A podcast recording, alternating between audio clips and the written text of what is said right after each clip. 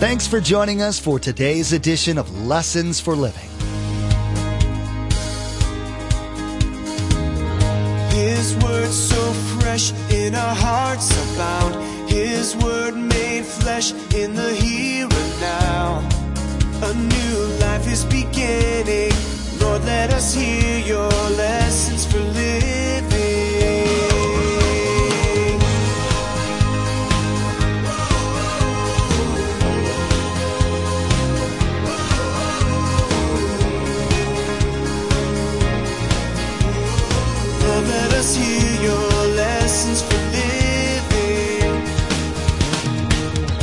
Because I'm a Catholic? Because I'm a Calvary Chapelite? Because I'm a Baptist, a Methodist, a Presbyterian? I'm going to heaven? Do you know what John the Baptist says to them? Well, actually, God can take this stone, and the stone can get into heaven easier than you. That's what he was saying to them. Now you say, Pastor Mark, what's the big deal? What? What's the big deal? If that's how I think I'm going to get into heaven, it's 100% wrong. The Bible warns us to be diligent in guarding our hearts against false prophets and teachers. Whether it's a teaching we are uncertain about or a blatant perversion of God's truth, we're called to discern these things with wisdom. One such perversion is the belief of salvation through membership in a church or by family. In today's edition of Lessons for Living, Pastor Mark addresses this false doctrine that's believed to this very day. Reflecting on the Pharisees' belief of salvation by simply being a Jew, Pastor Mark reminds us that salvation only comes through Christ. Remember, there's quite a few ways to receive a copy of Pastor Mark's teaching. We'll be sharing all that information with you at the close of this broadcast. Now, here's Pastor Mark in the Gospel of Matthew, chapter 3, verse 6, with his continuing study entitled Real Christian, Prove It. Us hear your lessons for living. You listen to many, many, many, many sermons, good churches. You won't hear the word repent, and you will not hear the word, it's the S word, sin. You won't hear it. Why? They say it doesn't sell. Don't watch with the a negative eye, you watch with the discerning eye. And here's what you hear. Most of the teachings, how to make sure you're a better person, how to solve your family problems. By the way, we believe in that. We just did a whole series on that. Forgiveness and whatever. But remember, the end of that being free means now I got to go serve. That's another S word you don't hear too much. So you you won't hear. You, you, well, Pastor Mark, you, in the churches, you and and I get new stuff all the time. Here's what you want to do: don't, don't mention sin. Now you can allude to it, but don't mention the S word. What do you mean? Don't mention the S word? Notice what John the Baptist says: confessing their sin.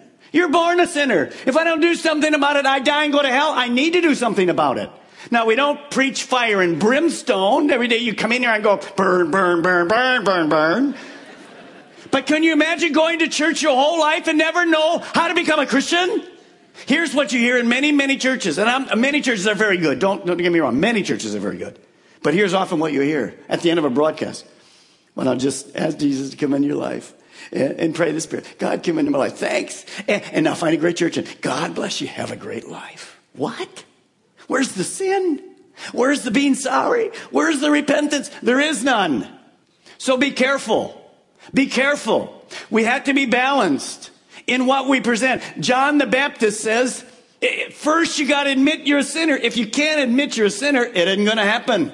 And you're going to see these religious people say, we're not sinners. Now, if they would admit their need and confess, then John the Baptist would baptize them. Now, what happens after they were baptized? They confessed their sin, and that didn't mean they went back 24 years and listed every sin. No.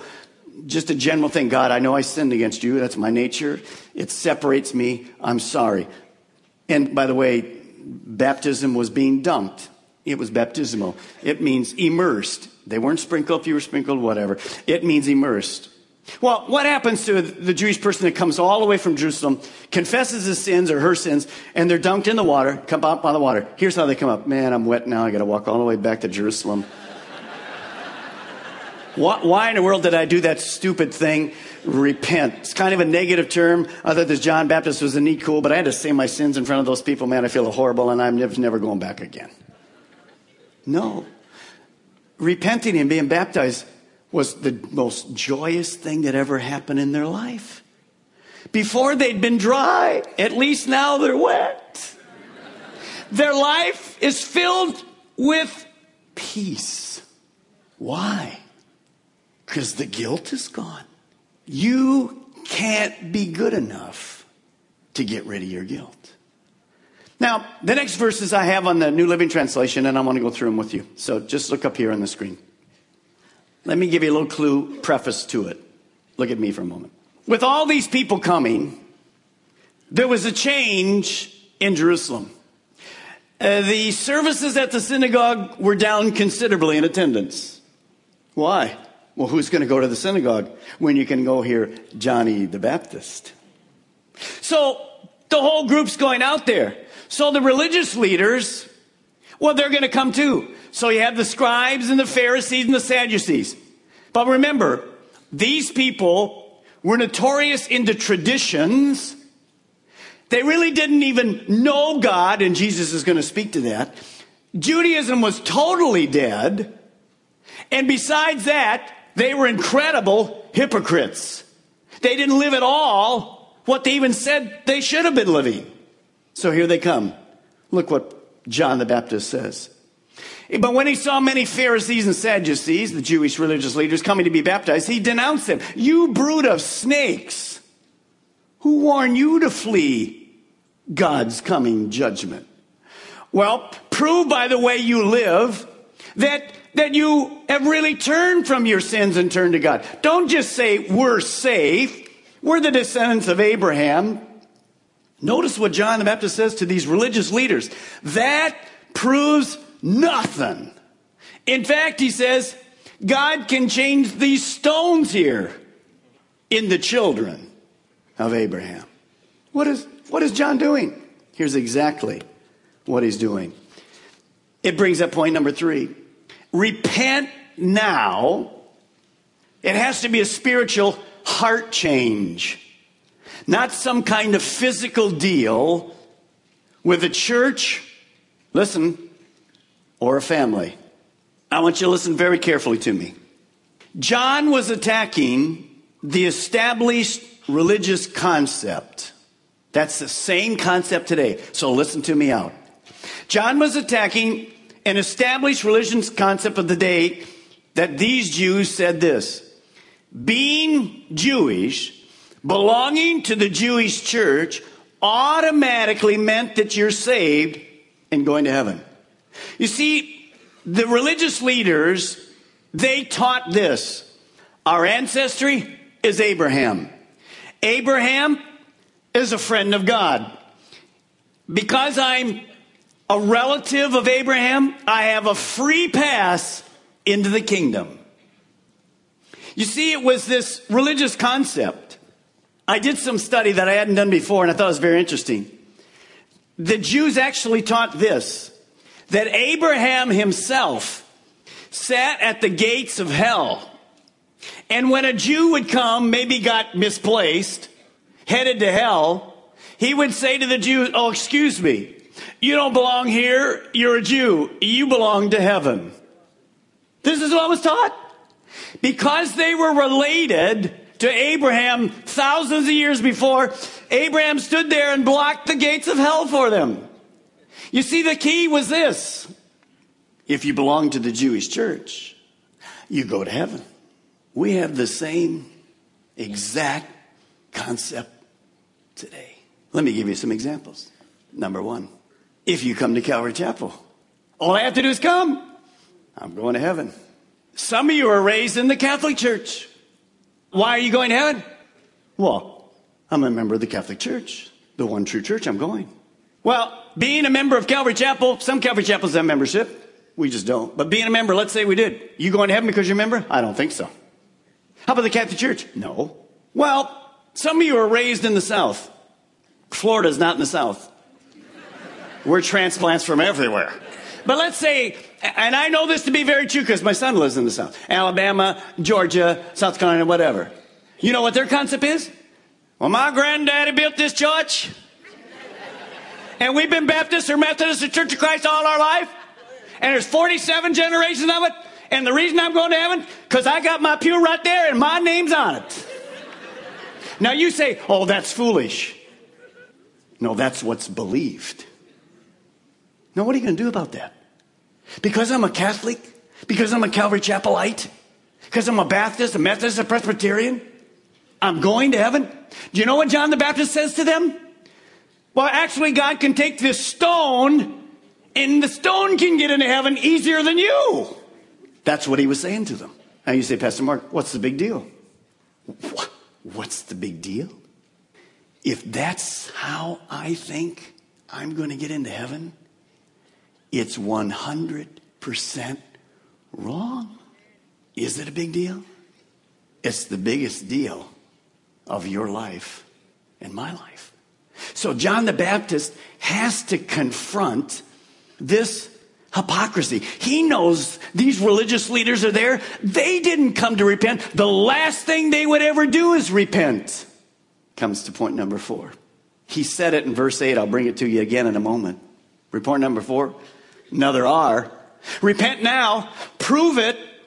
Your walk must validate your talk. Where's the fruit? Where's the beef? Where's the proof? So he says to them, Everyone's a sinner. Everyone has to really repent. And everyone has to then live like it. It's a radical transformation. In verse 8, the New Living Translation, prove by the way you live that you've really turned from your sins and turned to God. So when he looks at the, the religious people who are hypocrites, dead, the religion's dead, there's nothing changed, he says to them, as I look at you, there's zero proof of any change. Let me read you something. Recently, my husband went to our church and accepted Christ. But since then, very little has changed in his life. In fact, he lives the same old lifestyle, and sometimes he even goes out and, well, just gets drunk. He doesn't confess this as sin. I have asked him to go to church over and over again. He says he doesn't need to go because he's now a Christian. I'm afraid that he is not a real Christian, the wife writes. What do you think? Well, what did John the Baptist say? It's not what I think. John the Baptist says, the same principle I'm saying to you this morning. One of the most common errors people make is they have this event with God. They uh, ask forgiveness for their sins. It's an, ex- it's an experience that never changes their lives. They wrongly believe they're going to heaven because of some little event or some church, but nothing has ever had. John the Baptist says, where is the fruit? Prove your repentance is real. In fact, in First John, John says it like this. Whoever claims to live in him must walk as Jesus walked. I want you to see this verse really quickly. Paul said it the same way in Act. And then I'm going to give you a list for you to just kind of look at your own life this morning. Acts 26, 20. I preach that they should repent and turn to God and prove their repentance by deeds. You do not become a Christian by being good enough. You become a Christian by faith in Jesus Christ. Can't be good enough. But then you prove it by your life change. Well, if I'm to walk as Jesus walked, and there is no perfect person here, including me, far from it. What should my lifestyle look like? Here it is. Jesus' walk included reading and studying the Word. Let me give you a clue. If you're here this morning and the only time you pick this up is this one and a half hours in a week, let me just kindly say to you this morning, where's the proof? You see, if you ate Sunday morning physically and didn't eat to the next Sunday morning, you think you'd be healthy? You think you have any energy to live life? And yet Satan has you convinced that you don't need to study, you don't need to get a tape, you don't need to listen. Now, I'm not saying, I'm not in this 24 7. We have real lives to live. Are you in it or aren't you in it? Second, frequent prayer. Hmm. Full obedience to God. Whatever God, I'm about, I just, if I don't read this, I don't know how to obey God because this tells me how to obey God. And it gives me the strength to obey God. Then, uh, you won't find this term too much, but I like it. If I'm really a Christian, I love to hang with other Christians. We just hang out. We got a place for you to hang out. You know, it's Wi Fi now. You can just hang with your computer and everything. Some of you say, I like to hang with these people. Soon as service over, I want to be first one out of this line, get home, get on to real life. I get by these people out here. Well, man, you're going to spend eternity with us. How about getting used to us a little bit? Let me rephrase that. Maybe you're going to spend eternity with us. Next, well, going to the temple. You're in church. That's a good thing on a routine basis. Do you realize if, if our church routinely, if people even came 80% of the time, we'd have the balcony full and be out of this place. Have, this place has like seven or 8,000 people that come kind of. About five to 6,000 people, pretty real steady. Next, we'd be given. We'd be sharing the good news. We'd be compassionate. We'd be real. We'd be changed. You say, is that important? It's critically important. Why? One day Jesus said this. Look at this verse from Matthew. And not everyone who says to me, I'm a Christian, will enter the kingdom of heaven. I'm paraphrasing this morning, but only those that prove it by their lifestyle. What a shocking revelation to stand before God and say, I went to church, here's my, here's my certificate, here's my whatever and whatever. And God has to say to you, uh, no changed life. I don't even know. I don't have a personal relationship. I, I kind of remember you back in uh, 47 or 92. Yeah, you spoke to me once. I don't know who you are. Well, it's too late. So the key to repentance will be proved by a not a perfect life, but a changed life. Number five, repent now. Repent now. Judgment is coming. John the Baptist says, The Messiah is coming. Listen to me very carefully because God gave me a prophecy last night as I was teaching. And I'm going to give it to you again this morning. John the Baptist says the Messiah is coming and he is going to be judging people's lives. There are people in this room this morning who claim to be believers, but you know you're not. Your life doesn't match it. You're not full on for God. You really have no desire. And these two verses are for you this morning. This is your wake up call you professing Christian that are not. Don't block me out. Don't get mad at me. This is from God in love. You listen to these two verses, you let God speak to you. The first verse speaks about an axe. It says, look at verse 10. The axe is already at the root of the tree, and every tree that does not produce good fruit will be cut down and thrown, tell me where? You see, at the end of the season, the owner of the vineyard goes out. He looks at this grapevine. There is no grapes. The axe is at the root of it. It's useless. It's professing. Cut down. Thrown into the fire. What is it a picture of? The end times when you stand before God and say, I'm really a believer, I really know you, man. I tithe, I came to church regular, whatever. Everybody thought I was a Christian.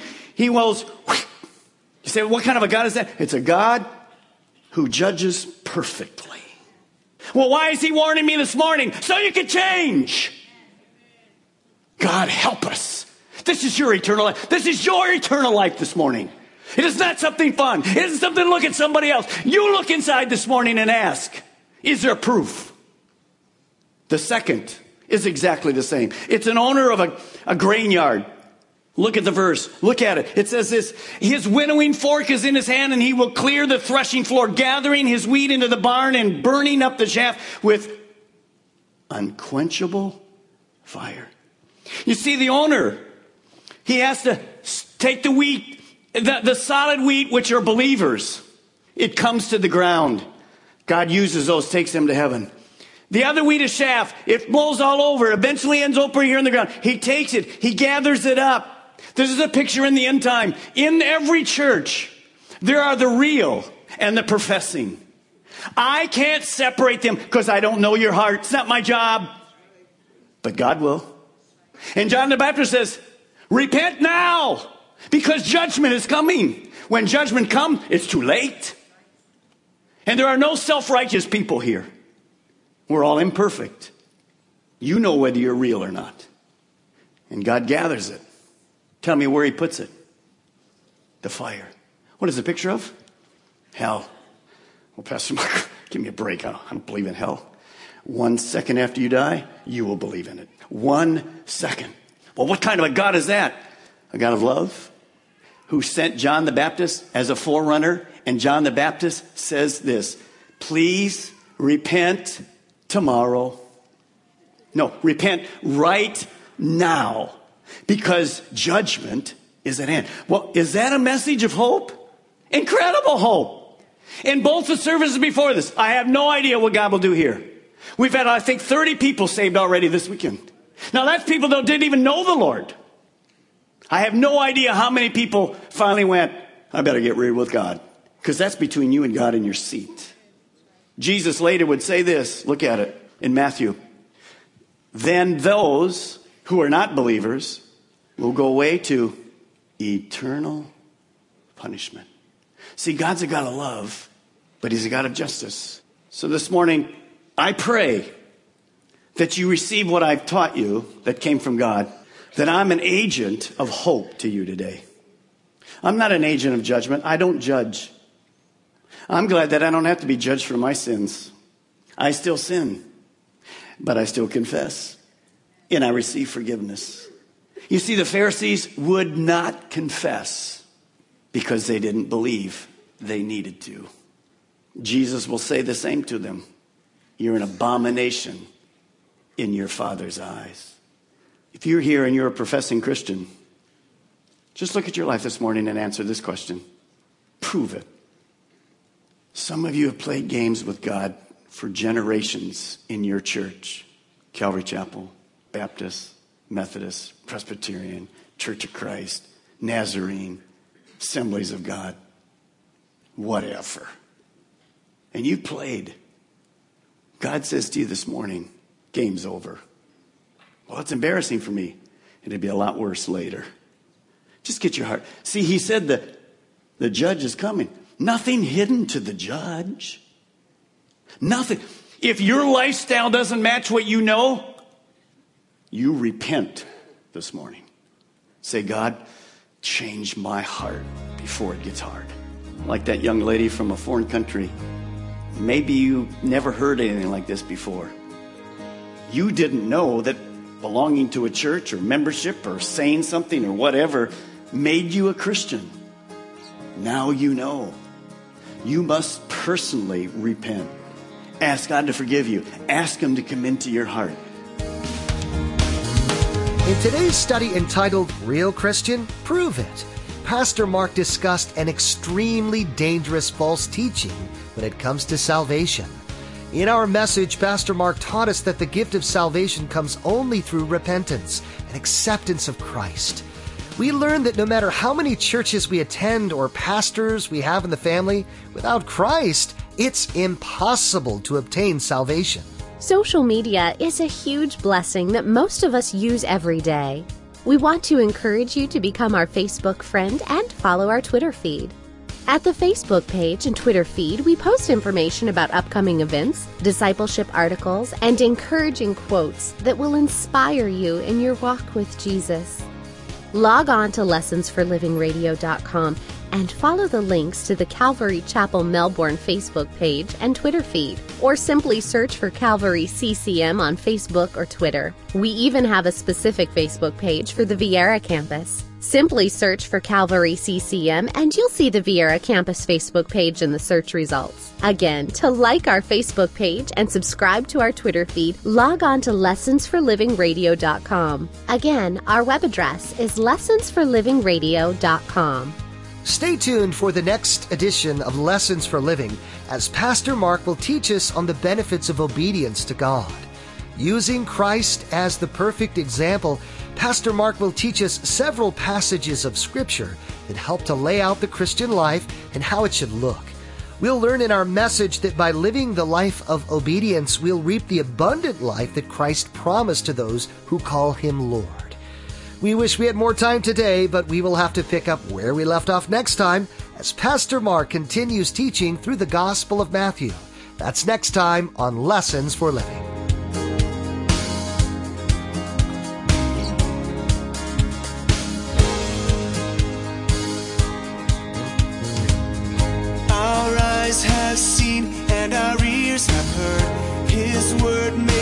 In a herd.